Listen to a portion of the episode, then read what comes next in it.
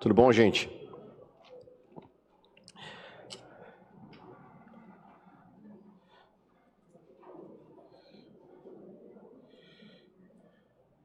Peço um pouco a paciência dos irmãos.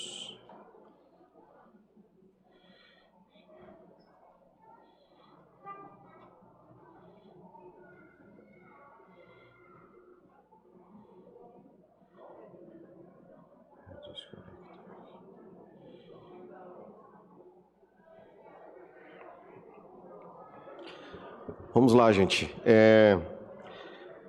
Nós vamos fazer hoje uma, um, um, a primeira vez o uso de registro de presença através de um link que nós vamos mandar para os avisos oficiais.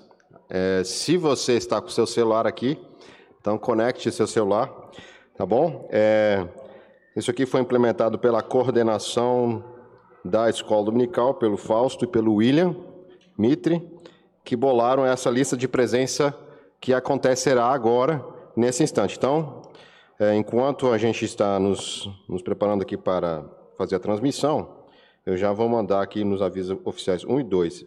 Se você não está em nenhum desses grupos, é, venha falar conosco. Tá bom? Vamos lá, vai para o aviso oficiais 1.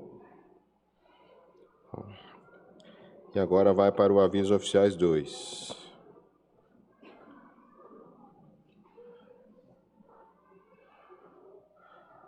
Então é um link bem fácil de ser entendido. Ah, o link da transmissão também agora online. Já estamos transmitindo, irmãos? Ok. Então, aqueles que vão assistir agora o link que eu acabei de mandar, nós começaremos a enviar durante a, a aula de escola dominical, como vai ser presencial aqui, ou se você estiver assistindo virtualmente, um link é, de lista de presenças. Então, ali você pode informar se você está participando aqui ou em casa e poder registrar o seu nome. É, Fausto, a sugestão é que o nome seja completo, né? ou pelo menos o primeiro e último nome, né? Isso. Então, registrem, por favor, o seu primeiro e o seu último nome. Não precisa CPF, endereço, nada disso, tá? É só primeiro e último nome. Se você sabe que na igreja tem alguém com o mesmo nome que o seu é, e o sobrenome parecido, aí você deixa um pouco mais especificado. Se não, é só isso, tá bom? Ah, vamos começar então. Todo mundo recebeu? Todo mundo já deu a sua presença? Então vamos ver depois como é que vai ficar o nosso relatóriozinho aí. Vai ficar muito legal, gente. Vamos orar?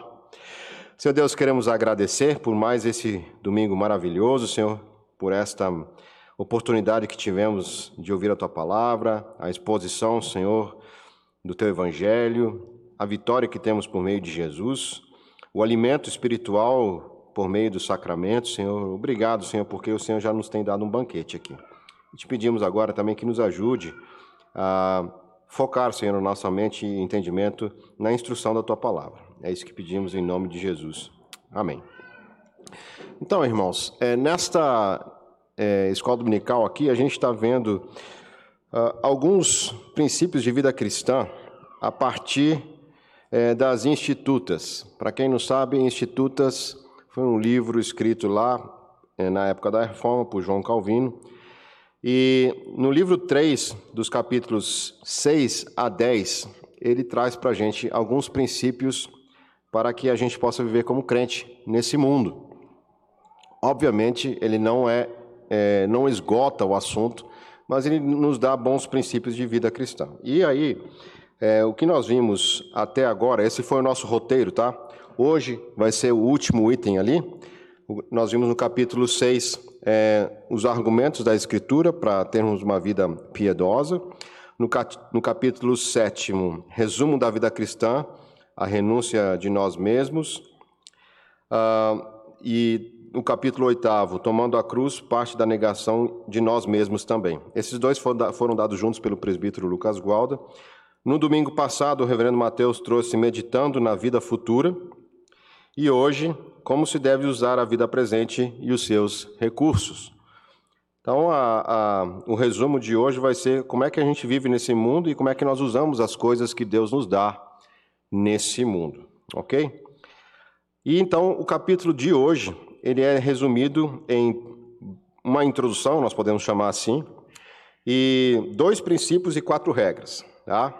Então, vamos lá. a primeira introdução, aliás, a introdução aqui fala, e esse nem 8 nem 80 fui eu que coloquei, tá? Tem algumas adaptações minhas, não foi Calvino que colocou. uh, mas para resumir a ideia, ele faz uma introdução sobre eh, como é que a gente deve usar esses recursos dessa vida. Então ele coloca nem 8 nem 80, a gente já vai entender isso. Aí o primeiro princípio, que é o da necessidade e do deleite. Tá? É como é que a gente usa essas coisas, usando, considerando esse primeiro princípio. O segundo princípio é o princípio da glória e ação de graças a Deus. Ok? Depois que ele apresenta esses princípios, ele vai dar algumas dicas, né? quatro regras, quatro regrinhas uh, de como aplicar isso em nossa vida. A primeira regra é, regra número um, não ostentar e viver com perspectiva celeste. Tá? Então, o crente não deve viver ostentando o que tem e deve viver numa perspectiva dos céus. A segunda regra é suportar as privações e não ceder à altivez. Eu vou explicar isso aqui. Isso aqui é resumindo os títulos e os assuntos, tá? Então, o crente tem que aprender a viver com privações e também é, não ser alguém arrogante diante dessas situações, seja na falta ou na abundância. Regra número 3. Lembrar de que somos mordomos entre o princípio da mordomia cristã, que nós administramos coisas que Deus nos dá, e o quarto, levar em conta a nossa vocação. Aqui também esse é um princípio muito caro que a, a reforma resgatou. Todos nós temos um chamado de Deus para exercer nesse mundo, e esse princípio da vocação nos ajuda também a lidar com os usos dos recursos de como Deus quer que nós vivamos nesse mundo. Então, esse é o nosso roteiro. Uh, a aula não vai ser longa, eu acredito que ela vai ser bem, bem light. É, ela ajuda a gente a recapitular muita coisa que nós já sabemos. Mas vejam, nós somos salvos pela fé, mas Deus nos deu a Bíblia inteira para recordar o que Deus quer que nós saibamos da palavra dele. Então, não é motivo nenhum que a gente veja novamente coisas que a gente saiba. Aliás, nós precisamos sempre estar fortalecendo a nossa fé, né?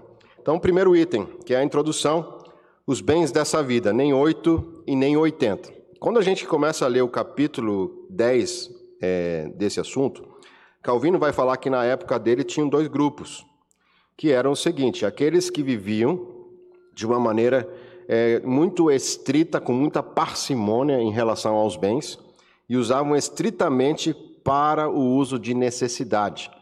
Então, chegava ao extremo de terem alguns daqueles considerados santos e piedosos pela igreja que bebiam apenas água e comiam apenas pão porque essa era a regra que eles entendiam. Nós devemos usar os bens desse mundo apenas pelo princípio da necessidade. Por outro lado, existiam grupos que diziam: não, a gente deve fazer uso dessas coisas de acordo com a nossa consciência. É a nossa consciência que delimita qual é o uso que nós vamos fazer das coisas. Só que esses que diziam que a consciência era o critério final, muitas vezes usavam isso como pretexto para é, exagerar. E aí Calvino vai dizer o seguinte: não é nem isso nem aquilo. A gente precisa entender que existem princípios da palavra de Deus para isso. Então vamos lá. Novamente fica muito bem destacado um, um tom da reforma, é, da onde nós vamos tirar esse princípio de como vivemos essa vida. É, ele vai lá para a palavra de Deus. Então, alguém pode ler Salmo 119, 19?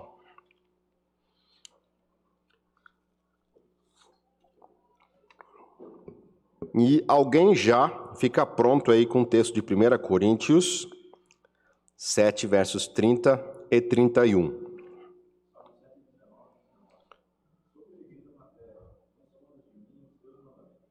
Então veja só, Calvino ele começa falando esse trecho falando assim: devemos entender que somos peregrinos nessa terra que, e que Deus deve nos dar entendimento de como viver nesse mundo como peregrinos a partir dos mandamentos dele.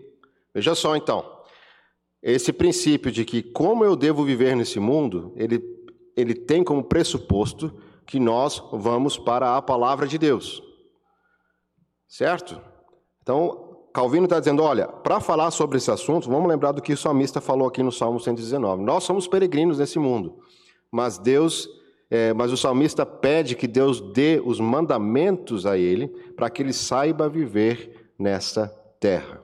Então, todos nós aqui, irmãos, é, qual é talvez a, a, primeira atitude nossa em relação a sabermos como viver nesse mundo, em, em, em relação aos nossos bens, aos nossos recursos, a como usar a comida, a como usar o dinheiro.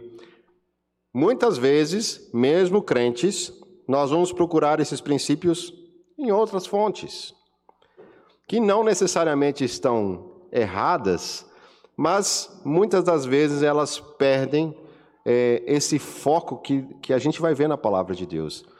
Como é que a gente deve usar essas coisas. Então, todos nós Procure na palavra de Deus, por exemplo, exemplo bem simples: comida. Quantos de nós aqui gostam de comer? Acredito que todos nós aqui tenhamos esse, esse prazer né, do, da comida. Quantos de nós sabe como usar a comida? Aí alguém vai não, tem que fazer isso por causa da, de várias questões de saúde. Tudo bem, questão de saúde tem seus, seus benefícios, mas a gente, como cristão, vai além disso. A gente vai procurar na palavra de Deus como é que eu uso esse alimento, como é que eu devo fazer. Por exemplo, se eu comprar na minha casa uh, algum tipo de. É, aliás, por exemplo, quanto tipo de vinho eu posso comprar para minha casa? Minha mãe gosta de fazer sagu, por exemplo. Não sei se vocês sabem o que é sagu. Sagu é feito com uma, umas, umas sementinhas, aliás, parecem sementes, não são, de mandioca e aí você usa vinho para fazer uma sobremesa bem gostosa, bem tradicional, especialmente de quem vem mais da parte sul do Brasil. Ah, aí a pergunta é: eu vou comprar garrafa de vinho só para fazer o sagu? Vou comprar o sagu, o, não vou falar aqui o nome do vinho para dar propaganda, mas aqueles vinhos mais baratos, sabe, que você vê lá, que tem aqueles dois frades sentados lá, ou um em pé. Meu avô dizia assim: o melhor vinho para fazer sagu é do frade em pé. Tinha que olhar se era o frade em pé ou o frade sentado para comprar o vinho. E aí, posso comprar mais do que é necessário para fazer sagu? Ah, então, a palavra de Deus nos vai dizer como lidar com situações bem práticas. A outra, o outro critério aqui é o que está lá então em 1 Coríntios 7, 30 e 31. Quem pode ler para a gente?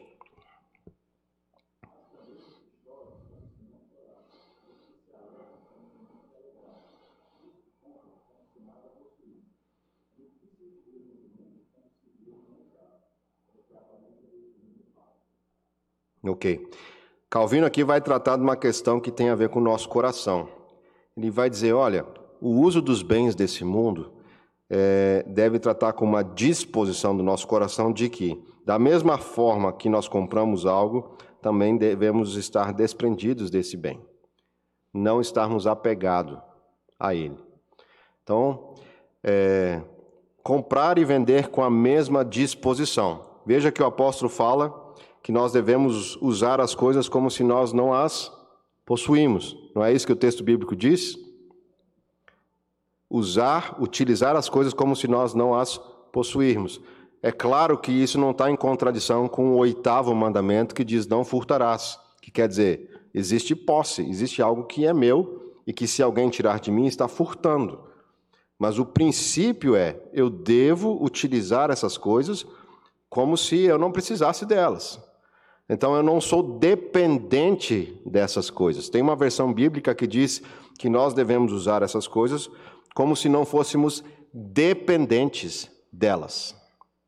Então, ah, em regra geral, nós temos que entender que nós devemos usar as coisas sem depender delas, no sentido de dependência emocional, especialmente. Tá?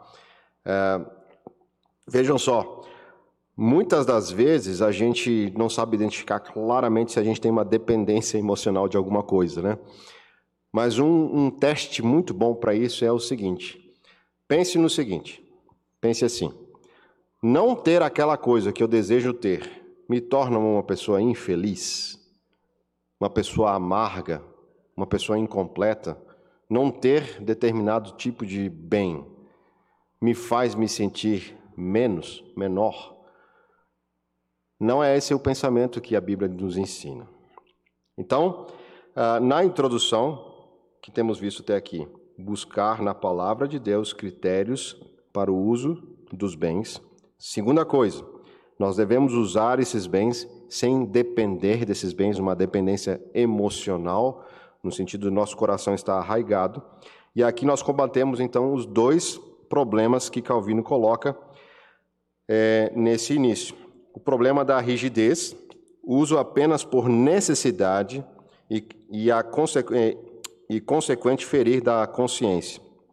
E o consequente ferir da consciência. Veja só. Qual é o problema de você usar então apenas uma coisa por necessidade? É porque você vai gerar um problema de consciência. Veja, alguns diziam que devia só usar por necessidade. Então, pão e água. Tá, e se eu colocar um pouquinho de. Vamos pensar aqui. Aquele negócio que todo mundo gosta de passar no pão. Não, tem uma coisa um pouco mais sofisticada. Caviar? Não, isso é bem mais sofisticado. Eu esqueci o nome, é tipo. Oi? É, é, não é cream cheese, embora seja muito gostoso. É um que parece chocolate. Nutella, gente. Olha, o Nutella saiu bem forte aqui. Ah, então, gente, passar Nutella no pão Seguindo esse princípio de que nós utilizamos os bens que Deus nos dá apenas por necessidade, haveria necessidade de passar Nutella no pão? Será que eu estou quebrando então alguma, algum princípio bíblico por adicionar algo mais? E se eu colocar um cream, um cream cheese junto? Deve ficar bom, eu não sei, eu acho que fica, né? Cream cheese com. Aliás, gente, cream cheese fica bom com tudo, tá? É, combina com qualquer coisa. Percebam, irmãos, dependendo como a gente vai estabelecer o uso dos bens, se a gente estabelece que o critério é apenas necessidade, então nós vamos ter um problema de consciência. E nós, volta e meia, vamos estar diante de Deus com a nossa consciência ferida, porque a gente não sabe se fez um uso adequado ou não de tal coisa. E Calvino vai dizer: não, não é esse princípio. Não é a questão da necessidade. E veja, ele está combatendo um problema que nós vamos ter na nossa vida cristã, que é a nossa consciência de Deus, diante de Deus. O outro problema é do grupo oposto, do grupo dos 80. nós falamos do grupo dos 8, agora nós vamos falar do grupo dos 80. Problema da imoderação, que vai ser o quê? Prote pretexto para excessos de liberdade de consciência, sem considerar os princípios da Escritura. Então, esse outro grupo vai dizer: não, a minha consciência é o único critério e eu posso fazer uso de qualquer coisa que Deus eh, criou sem problemas. Só que ele não está considerando aquilo que a gente leu no Salmo 119, que é a oração do salmista: Senhor Deus, me dê os seus mandamentos, eu sou peregrino nessa terra, me ensina a viver. Então a gente tem esses dois lados aqui. Ah, eu acho que a maioria de nós hoje em dia tem mais problema com esse segundo grupo aqui, dos 80. É. Talvez haja irmãos aqui tem, que estejam no grupo dos oito, mas acho que todos nós aqui, na nossa sociedade, que tem um grande apelo a, aos excessos, né? É isso. A gente muitas vezes, não, minha consciência está tranquila diante de Deus. Tudo bem, sua consciência tranquila não, não é o único critério. A sua consciência está de acordo com a palavra de Deus?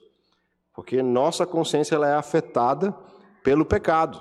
Então a gente precisa treinar a nossa consciência para é, se adequar aos princípios da Escritura.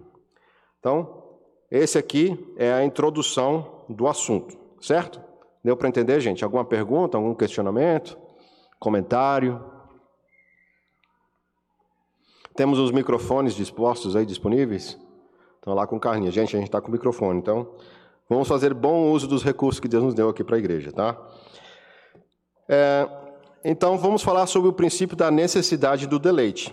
Vejam só, a Salmo 104,15, eh, Calvino vai usar para fundamentar um, um, princípio aqui muito interessante. Olha, Deus criou, por exemplo, os alimentos não só para suprir nossas necessidades, mas nos proporcionar prazer e alegria. Então, vamos lá. Salmo 104, versículo 15. Todo crente tem que saber esse versículo. E por isso que é importante o Antigo Testamento, tá? O crente que não usa o Antigo Testamento como regra de fé e prática vai ter um problema, porque ele não vai poder afirmar isso como está escrito aqui no Salmo 104, 15.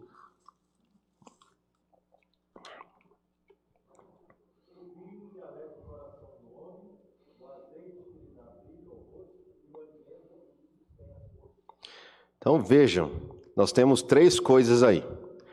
É, vejam que o salmista está louvando as obras da criação de Deus. Primeiro item que aparece aí, o vinho, que faz o quê? Alegra o coração do homem. Depois o óleo, para quê? Que tem a ver com a questão da beleza, é né? uma questão estética.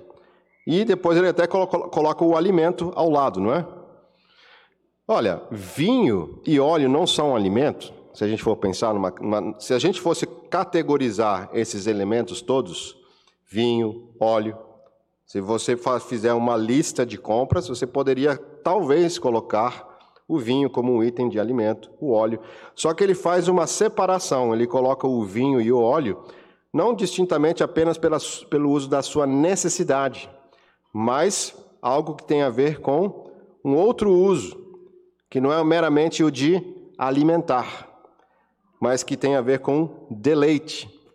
Então, o vinho, vejam só, faz parte da criação de Deus para que nós usemos para o nosso deleite. Esse é um dos versículos que Calvino vai usar ah, na Bíblia, mostrando que nós não usamos as coisas apenas pela sua necessidade.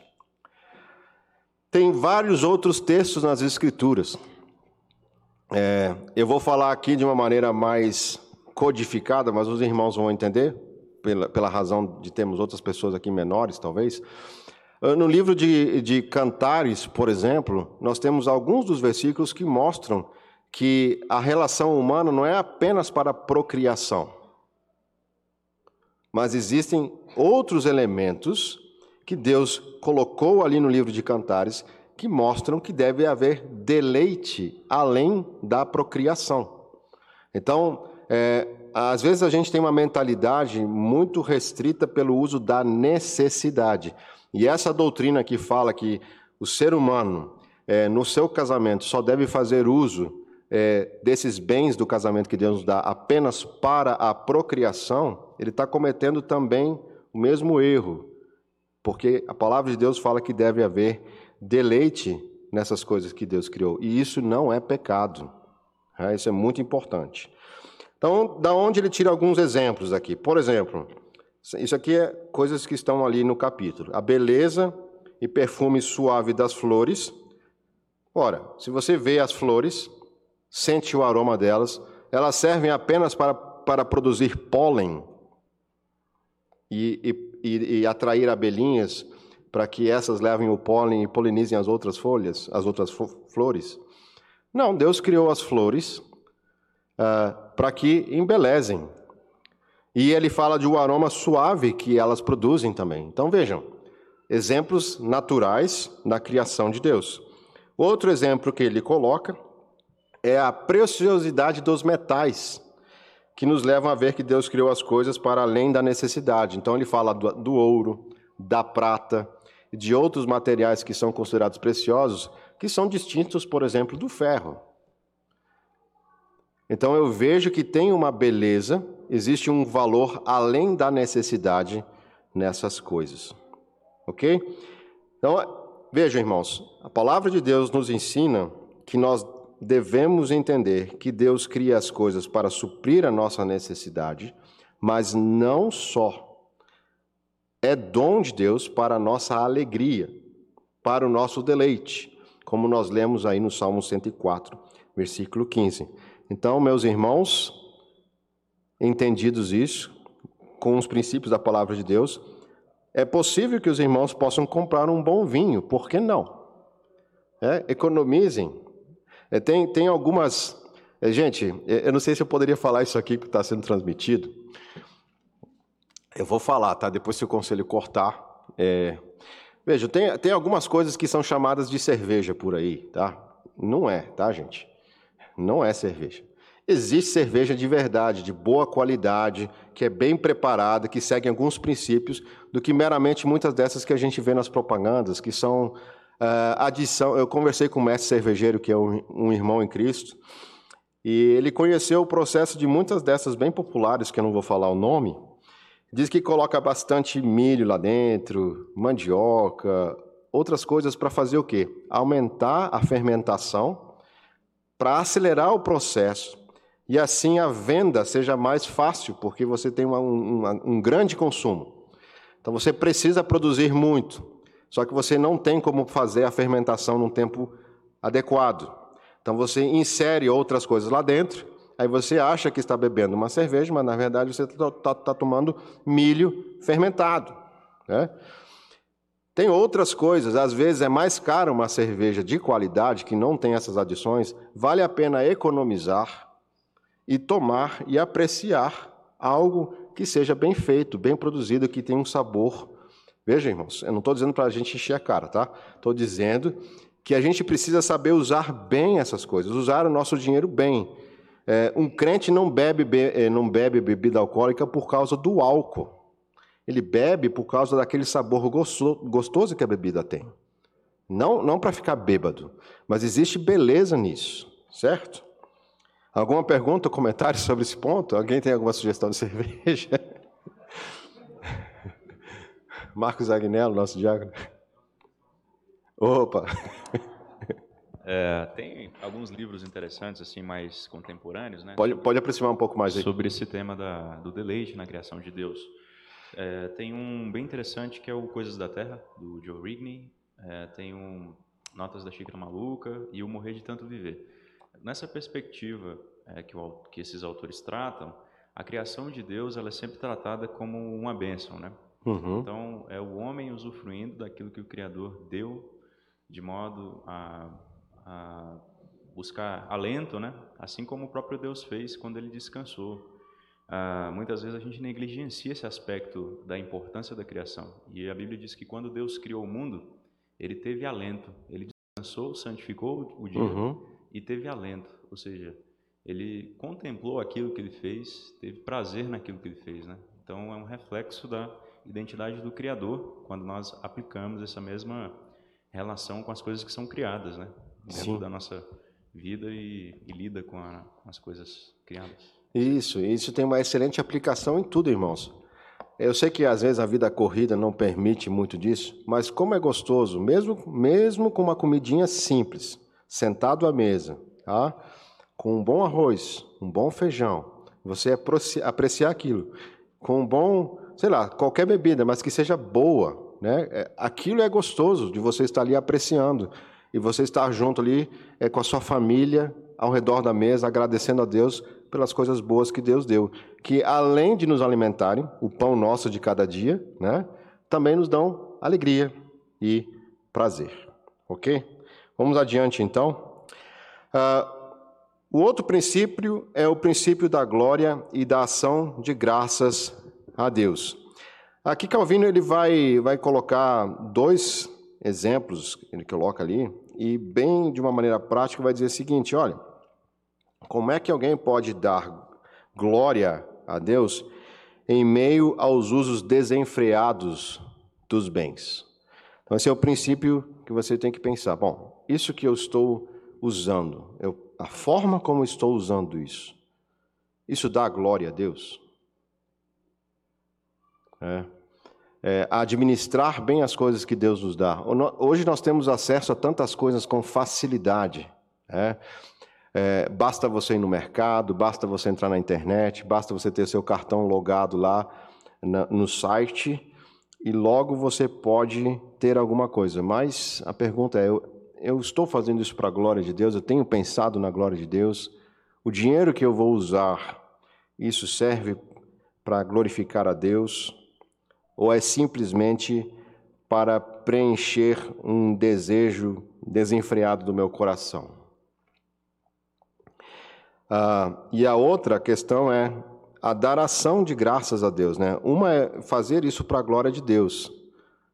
A outra, que está intimamente ligada com isso, é: será que eu posso dar ações de graças a Deus se eu fico. E aí usa a questão do vinho, né? Calvino. De... Veja, gente, Calvino não é contra o vinho, mas ele vai dizer o seguinte: se eu bebo e fico bêbado, eu posso dar ação de graça a Deus por conta disso?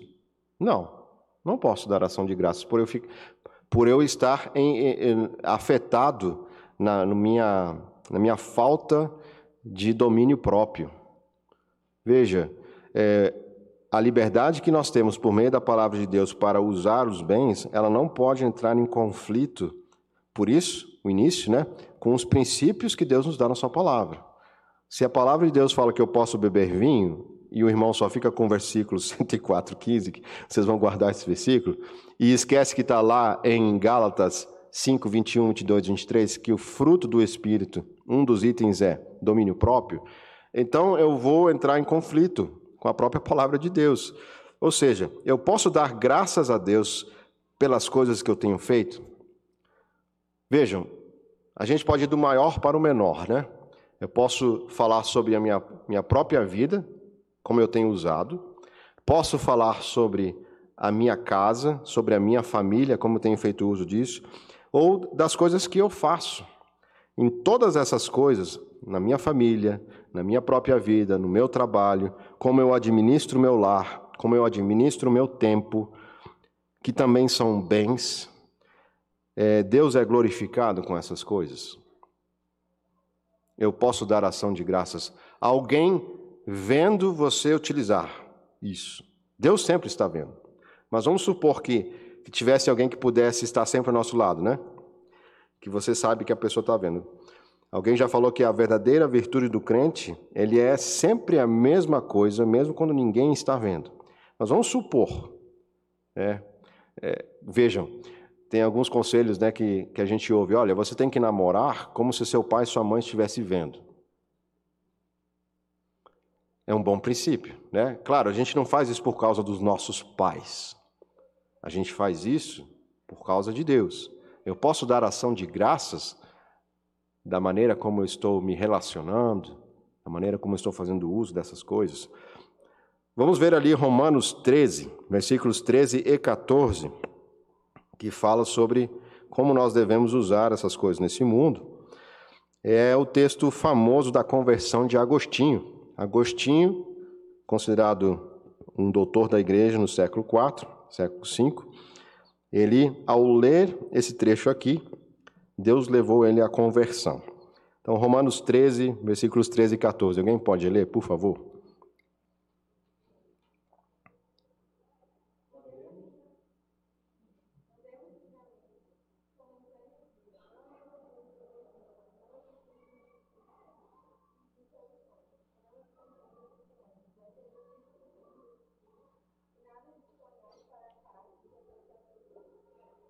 Então, revestivos do Senhor Jesus Cristo e nada disponhais para a carne, de acordo com, com as paixões ou concupiscências, né? Veja, a lista que ele coloca ali não é uma lista exaustiva. Ele coloca alguns itens, inclusive coloca ciúmes e contendas dentro dessa lista aí. Então, as coisas que eu estou usando, elas me fazem dispor menos para as paixões da minha carne? Eu, eu tenho usado essas coisas lembrando que eu devo ser revestido de Cristo, de Jesus. Então, essa é uma das formas para a gente lembrar. Aquilo que eu faço deve ser algo que me faça me afastar das paixões da nossa carne, do nosso mundo, e ao mesmo tempo viver de acordo com alguém que está revestido de Jesus. A gente precisa lembrar disso, irmãos. Ok? Perguntas? Comentários? Então vamos adiante. Então agora vamos falar sobre as quatro regras, certo? Primeira regra: não ostentar. E aqui eu resumi a ideia, tá? É não viver uma vida com ostentação. E por outro lado, sim, viver é, com uma perspectiva celeste. Então, Calvino vai dizer o seguinte: primeira coisa, nós devemos constantemente meditar na nossa vida celestial. Nós devemos viver nesse mundo pensando que a nossa cidadania está nos céus. Lembrando que nós somos membros de Cristo nesta terra e o cabeça, que é o nosso Senhor Jesus, está nos céus. Então pensem de uma maneira bem física. Se Jesus Cristo, e de fato esse ser não é uma dúvida, está lá nos céus, ele é o nosso cabeça e nós aqui na terra somos os seus membros, eu devo viver literalmente com a minha cabeça, não nas nuvens, né?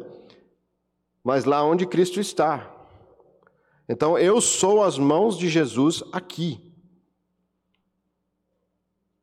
O que essas mãos vão fazer aqui neste mundo? Eu sou os pés de Jesus aqui. Eu sou os ouvidos de Jesus aqui. É, eu lembro aqui de um comentário que Martin Lloyd Jones fez no seu famoso Estudos no Sermão do Monte, quando ele fala sobre como é que a gente, nesse mundo, isso, isso era lá na época lá de 1950, 40, por aí, que muitas vezes nós emprestamos os nossos ouvidos ou olhos é, para fofocas, veja, naquela época já tinha, de alguém que teve um problema na sua vida de relacionamento e aquilo causa uma, uma comichão no nosso ouvido, então a gente empresta nosso ouvido para ouvir essas coisas. Então, primeiro, lembrar que nosso cabeça é Cristo e que nós devemos usar os nossos membros aqui nessa vida com essa perspectiva celestial. A segunda, é, o segundo subitem é, é a regra número um com esses itens, tá? É suportar a penúria com paciência. Palavra de Calvino aí mesmo, é penúria. Veja que coisa interessante, só fazendo aqui um comentário de rodapé. Vocês já ouviram muitas vezes professores, especialmente de universidade, dizendo que calvinismo ensina prosperidade? Que calvinismo ensina que todo mundo tem que ser rico e que isso é um símbolo da bênção de Deus? Uma vez isso aconteceu na, na, na época da faculdade, é, é, era aula de sociedade, filosofia, alguma coisa, aquelas matérias eletivas. E o professor, volta e meia, batia, né? acho que ele não gostava muito dos crentes, ele tentava bater em Calvino, nos protestantes. E, e aí eu pensei, bom, eu preciso ser alguém sábio para contestar o professor, né? Não vou ser rebelde em contestar a autoridade dele aqui, mas esperei chegar à última aula do curso. Depois de ele ter falado tanto dessas coisas, e disse a ele: Eu já vi o senhor falar várias vezes nessa aula sobre que Calvino ensinou a respeito de prosperidade e que isso é um sinal de eleição e que ele não aceitava a pobreza. É, isso, vários desses argumentos que a gente ouve por aí. Queria perguntar ao senhor se o senhor já leu alguma das obras de Calvino. Porque eu já li e já vi justamente o contrário do que o senhor fala aqui. Ele ficou calado, não respondeu. Mas eu fiz essa pergunta na última aula para ele não ter tempo para tentar se re, é, redizer depois nas aulas seguintes. Não, vou, vou pegar esse cara. Eu quero ver na hora, na lata. Porque muitos de nós ouvimos tanto dessas bobagens aí, de que. E, e hoje, vejam, olha só, gente criticando na área da filosofia o protestantismo por um outro viés político, né, por conta de desconhecer o que Calvino falava, mas a gente tem outras vertentes no meio evangélico, é, neopentecostal especialmente, dizendo que crente não sofre penúria, crente não passa por necessidade, crente não, você está com algum pecado, é, você tem alguma, alguma maldição na sua vida. Então, não é o que o texto bíblico diz. E nós devemos suportar a penúria com paciência. Veja, suportar penúria, muitos de nós até suportamos. É, mas às vezes reclamando. Aqui diz é com paciência, com o coração é o nosso Senhor. Né? E a, e a outra questão é saber desfrutar da abundância de forma moderada. E depois ele vai falar um pouquinho mais disso à frente.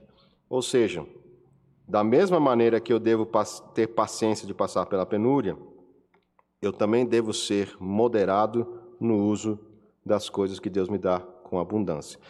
Esse texto aqui a gente já leu, ele apareceu de novo, né? Que diz que é usar as coisas como se não fossem nossas, tá bom? Alguma pergunta comentário aqui, gente? Senão vamos para a nossa regra número 2. Então são quatro, viu, gente? Então, estão chegando o fim. Regra número 4. Suportar as privações e não ceder altivez. Ah, olha só que interessante. Ele diz assim: a outra regra é a seguinte: não é só não, é, não reclamar na privação, mas é não ceder à cobiça. Muitas vezes a gente até suporta a privação, mas o último mandamento, o décimo, aquele que só pode ser cumprido lá no fundo do nosso coração, na verdade todos, né? Mas esse, o décimo, ninguém pode ver, né?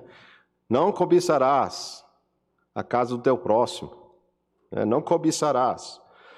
Então, além de saber suportar a privação, rogar a Deus para que o nosso coração não ceda à cobiça. Vejam, Deus distribui bens, e Calvino fala isso em outros lugares, de, de maneira desigual. Deus não distribui os bens de maneira igual. Ele pode dar mais para um e menos para o outro. Deus distribui os bens de uma maneira que é, eu devo me alegrar quando algum irmão cresça. Né? Eu não sei se os irmãos sabem, mas é, essa parte de trás aqui da nossa igreja, onde a gente pode passar por aquela porta agora ali que vai para os banheiros e essa linha das crianças, bem ali tinha um escritório. E aí a gente falava sempre: vamos orar para que Deus prospere aqueles irmãos de lá, para que eles saiam para que a gente possa conectar a nossa igreja até o final. Né? É, essa é a perspectiva correta. Não, não ficar torcendo para a pessoa se dar mal. Né? É, é, você pede, Senhor Deus, nós gostaríamos que o Senhor nos desse essa região ali, essa terra prometida que está ali à nossa vista, mas a gente tem esse problema desse, desse pessoal que está trabalhando lá. Então vamos orar para que eles prosperem e que eles saiam, vão para outro lugar. Né? E foi isso que aconteceu, né? Então, gente, nós devemos, além de saber suportar a cobiça, pedir que Deus preencha o nosso coração de forma que nós não tenhamos cobiça, inveja em nosso coração. Esse é um outro princípio. E aí, da mesma maneira, é, Calvino vai nos lembrar que não ceder à mesma enfermidade, qual é a enfermidade? A cobiça, a inveja, na abundância. Porque Pessoas que sofrem de privação e pessoas que têm muito, ambas sofrem do mesmo pecado. Então, que Deus nos ajude a lembrar que a gente tem que não só saber passar por privação, não só saber ter abundância, mas não cair no pecado da cobiça. Olha só o que Calvino diz aqui. Aquele que se envergonhar de veste modesta se vangloriará da luxuosa. Ele está dizendo o seguinte: olha, se você não sabe viver uma vida simples, sempre ter a mesma calça jeans, o mesmo tênis, ter duas ou três camisas polos, e essa é a sua roupa. E se isso traz para você infelicidade, você fica infeliz por isso, o dia que você tiver condições de ter outras roupas, né, você vai se achar o máximo. Seu coração vai estar, tá, muitas vezes, soberbo. Então, a gente tem que saber viver é, com o nosso coração diante de Deus, sem ceder à cobiça. Alguém pode ler Filipenses 4,12, que antecede um famosíssimo jargão evangélico?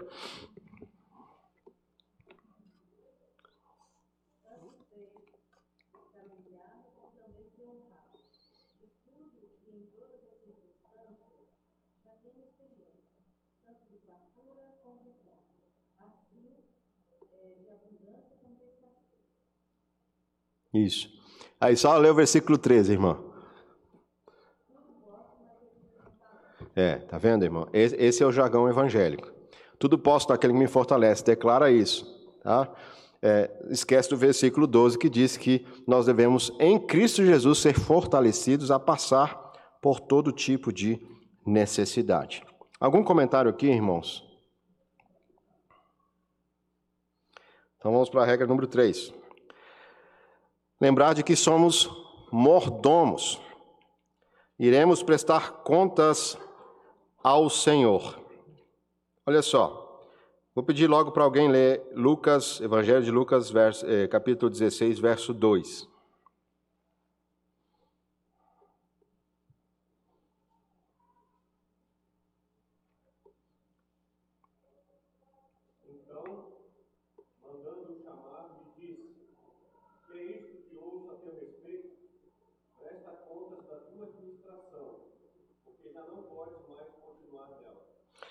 Veja, nós prestaremos contas a Deus. É, veja, isso mostra mais uma vez, nos lembra que de fato nós somos o quê? Mordomos. Se nós vamos prestar contas a Deus, é porque algo nos foi confiado.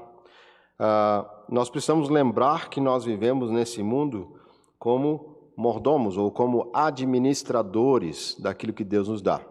Veja, Vamos pensar numa palavra mais comum? Gerente. Tá? Esses dias eu estava vendo uma entrevista, é, acho que era no DFTV, aí tinha um gerente falando ali, falando sobre vendas e coisas nesse período de semestre e tudo. Aí me veio o pensamento assim, bem comum, né? Será que esse gerente está falando tudo isso com autorização do dono da loja? O dono da loja deu a ele a autorização para dar essas informações? É um pensamento que me ocorreu. O gerente ele não tem é, autonomia para fazer o que ele bem entende daquela loja de onde ele é o gerente. Nós somos gerentes nesse sentido aqui é, do mundo, ou de uma maneira mais teológica e bonita, nós somos vice-regentes ou vice-gerentes, talvez para fazer um trocadilho, de Deus aqui nessa terra. Nós utilizamos os bens que Deus nos dá de uma maneira onde eles não nos pertencem ultimamente. No fundo, no fundo, como diz lá no Salmo 24, do Senhor é a terra e tudo que nela há. Então nós precisamos lembrar todas as vezes os bens que nós estamos usando. O nosso corpo, a nossa mente, o nosso dinheiro, o nosso tempo. Um dia nós iremos prestar contas diante de Deus sobre o uso dessas coisas. E aqui tem uma, uma citação com adaptação, para adequar aqui a, a linguagem que eu juntei aqui do capítulo, que é a seguinte: O mesmo Deus que recomenda a sobriedade abomina a soberba, e por isso castigará a todos que usarem dos bens para afastar o seu coração da pureza ou embotar a sua mente nas trevas. Mais uma vez, o mesmo Deus que recomenda a sobriedade abomina a soberba. Ou seja, o que isso tem a ver com mordomia? É você se achar o dono de todas as coisas. Isso é meu. Lembra da história do, do que Jesus fala do homem que preparou um celeiro? Ele disse: ah, Eu vou preparar os meus celeiros, vou derribar os meus celeiros, vou construir outros celeiros, vou encher com a minha colheita. E todos os pronomes que são utilizados ali são todos pronomes na primeira pessoa do singular: meu, minha, meu, meu, meu, meu. E aí Jesus termina: louco, para quem vão ficar essas coisas? Essa noite pedirão a tua alma. Essas coisas, no fundo, elas pertencem a Deus, elas não são nossas. Deus nos dá para administrar, nos dá essa, essa posse para que possamos administrar, mas nós vamos prestar contas. Então vamos lembrar, gente, quando estamos usando os bens desse mundo, nós estamos utilizando ela para administrar em nome do nosso Senhor Jesus. Será que, irmãos, ao olhar o uso das coisas que a gente faz na nossa vida, enxergam que somos mordomos? É? Eu acho interessante essa figura do mordomo nos filmes. Ele sempre aparece como alguém assim bem discreto. É, embora muitas vezes digo, dizem que a culpa é do mordomo, né? Coitado. Mas é alguém que não, ele não chama muita atenção. É, tem aquela figura assim de alguém que é sóbrio, que está gerenciando tudo da casa, alguém de confiança. Essa ideia é, ilustrativa do mordomo, ela ajuda a ilustrar como é que a gente deveria ser. Vocês conseguem imaginar um mordomo? Vamos pegar uma cena hilária, né? O mordomo pegando a limusine do dono e saindo na rua para dando um rolé, né? Fazendo uma festa, é, abrindo a casa para usar a casa do, do, seu dono de uma maneira completamente fora dos propósitos do que o seu dono permitiu. O que, que vai acontecer com esse mordomo quando o mordomo voltar? Quando o dono da casa chegar? Se mandado embora. Quem te deu autoridade para fazer isso? Da mesma forma, a gente acha que a gente pode pegar o carro que Deus nos deu, a casa que Deus nos dá, e usar de qualquer jeito. Né? Mas nós vamos prestar contas diante de Deus. Perguntas? Comentários? Então vamos para o nosso último, a última regra. Regra número 4. Uh, levar. Aqui está lever. Levar em conta a nossa vocação. É muito interessante esse ponto que Calvino coloca aqui. Normalmente nós, na igreja, falamos até esse, a regra número 3. Fala muito sobre mordomia cristã na igreja, né? Mas o 4 eu achei muito interessante porque ele nos lembra que um outro critério, além de todos esses que a gente tem visto aqui, são levar em conta a vocação que Deus nos dá. Então ele, ele usa até uma figura muito bonita de guerra, né? Ele usa assim: cada um recebeu um posto de serviço nessa vida. Então você tem que ver onde você está, onde Deus te colocou, e ver como você vai gerenciar os bens que Deus te deu naquele posto. Como é que você vai planejar e organizar a sua vida naquele posto? E aí ele fala: por isso nós não devemos levar fardos desnecessários. Então a gente precisa considerar algumas coisas. É, eu lembro uma certa vez que a gente, lá na, na época da Semear, falamos sobre questão de missionários e envio de missionários para campos remotos. E essa foi uma conversa que surgiu no conselho lá. E uma das coisas que foi dita é a seguinte: idealmente é melhor que missionários solteiros possam ir para campos remotos, do que colocar em risco toda a sua família. Então, não é que seria um pecado você mandar a sua família toda para lá, né? Mas dentro desses princípios que nós temos visto, às vezes numa determinada região, numa determinada situação, e é um pouco parecido com aquilo que Paulo está lidando lá em Coríntios, quando ele fala, aquele que foi chamado sendo solteiro, permaneça solteiro, porque no contexto da época ali, muitos estavam sendo perseguidos, então eles estavam até mais ou menos dando uma orientação: olha, observa a situação que vocês estão vivendo. Se há possibilidade de deixar de ser escravo, deixe de ser escravo. Se você está numa situação assim, onde você hoje é solteiro e percebe essa situação complicada de viver nesse mundo, naquela situação de perseguição, talvez não é o momento mais apropriado de você casar nesse momento. Mas não está dizendo que é errado casar, não é um, mas são critérios que a gente observa de como é que eu vou exercer esse ministério nessa vocação. E veja, não é só como missionário, em qualquer área da nossa vida. Ah, eu quero ser um, alguém que é um, um, cientista, arqueólogo, que vai viver lá no meio é, das florestas ou de campos arqueológicos distantes da civilização que tem pouco acesso a recursos normais, como qualquer família tem. É o caso de você pensar em ter família, recursos para isso? Uma opção seria mandar outras pessoas junto. Eu lembro que isso a gente comentou na CMA. Então, você vai mandar, manda mais alguns casais juntos numa determinada situação para que aquele lá tenha suporte de outras famílias junto também. Então, tem várias formas a gente pensar em relação a isso. Ah, por um lado, então, nós não devemos levar fardos necessários, por outro, considerar os fardos necessários impostos por Deus em nossa vocação, por exemplo, magistrados e chefes de família. A palavra magistrados, que é usada aqui, ela não é no sentido que a gente usa hoje, que é só para o pessoal da área do direito. Né?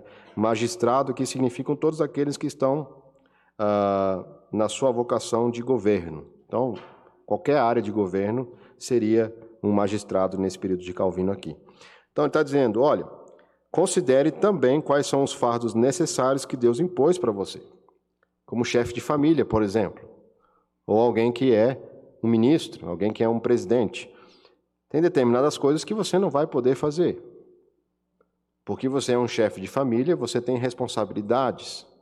Você precisa organizar o seu tempo de uma determinada forma. Você precisa lidar com o dinheiro de uma determinada maneira. É? Então ele vai dizer que nas, nas áreas onde Deus nos chamou, e todos nós somos chamados por Deus, todos nós, todos os crentes têm uma vocação. É, essa ideia de é, fazer um, um, teste vocacional, e muito provavelmente também vem desse, dessa ideia aqui da reforma resgatada, né? E aqui a gente tem que redimir o senso de vocação também. Vejam, a, a vocação não é só para alguém que é chamado no sentido ministerial, e vocação também não é só aquele que tem uma vocação, por exemplo, para ser um pintor, uh, para ser alguém que é, um, é bom em alguma área, né? Mas vocação aqui é a ideia de que Deus nos colocou num posto, num serviço. E nesse posto, nesse serviço, Deus me pediu para eu considerar a situação onde eu estou e avaliar como eu vou administrar a minha vida e os meus bens, também em função desse posto onde Deus me colocou. Então, muitas das vezes, a gente precisa considerar ah, essa situação. Né? Vejam, falar coisa um pouco polêmica aqui. É, pessoas que querem ter filhos, mas não querem é, casar, não querem ter família. É, mulheres ou homens, mas, mas, acho que isso acontece mais com as mulheres, né? Não, eu só vou ter filho lá na frente, eu vou casar primeiro só vou ter filho lá na frente. Será que essa é a vocação que Deus chamou, então? Né, por, por quê? Porque quando a gente casa, uma das pressuposições do casamento é que a gente tenha filhos. Então, se você não quer ter filho logo, então não casa logo. Casa mais para frente. Será que essa é a vocação que Deus está dizendo? Porque o casamento já traz uma vocação, que é trazer filhos, filhos da aliança, fazer os, os filhos da promessa espalhar sobre a terra. Então, por que muitas vezes a gente toma uma decisão baseada num princípio pessoal? Que a gente não leva em consideração o nosso posto, onde Deus tem nos levado. É, por isso que a palavra de Deus, muitas das vezes, é, veja, Calvino até vai dizer, não posso criar uma regra fixa. Eu preciso ver esses princípios e ver, à luz da palavra de Deus, por esses princípios, qual é a melhor maneira de viver a minha vida nesse mundo. O grande problema é quando nós nos colocamos no centro e nós não procuramos os critérios da palavra de Deus para administrar bens, bem os bens e os recursos que Deus nos dá e as oportunidades que Deus nos dá. Tá certo, irmãos? Aqui no final tem um texto que nós não vamos ler, já deu meio-dia aqui, que fala sobre é, Davi tendo a oportunidade de matar Saul, mas ele não o faz, porque ele sabe que Deus chamou Saul naquela posição. E isso e Calvino usa para ilustrar que cada um de nós recebe uma vocação e que nós devemos respeitar essas vocações dadas por Deus. Todos nós temos um chamado. Veja, Saul tinha um chamado por Deus para ser rei de Israel. Mas todos nós também temos um chamado tão sério quanto esse chamado que o rei recebeu. Você é chamado para ser quem você é, aonde você está. Se você tem o seu emprego, se você tem seu papel como pai e mãe, onde for que Deus nos colocar, nós temos responsabilidades. E essas responsabilidades também devem ser consideradas é, na forma de como eu vou administrar esses bens, para que a glória de Deus seja vista em cada uma dessas esferas da nossa criação. Tá certo? Vamos orar? Vamos ficar em pé, irmãos.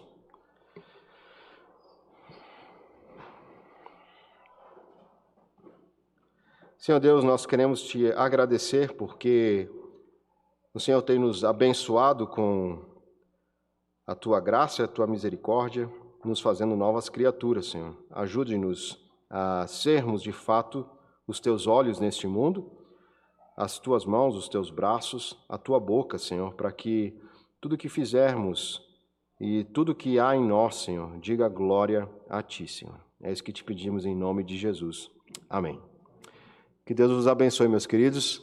18 horas, se Deus permitir, estaremos aqui novamente.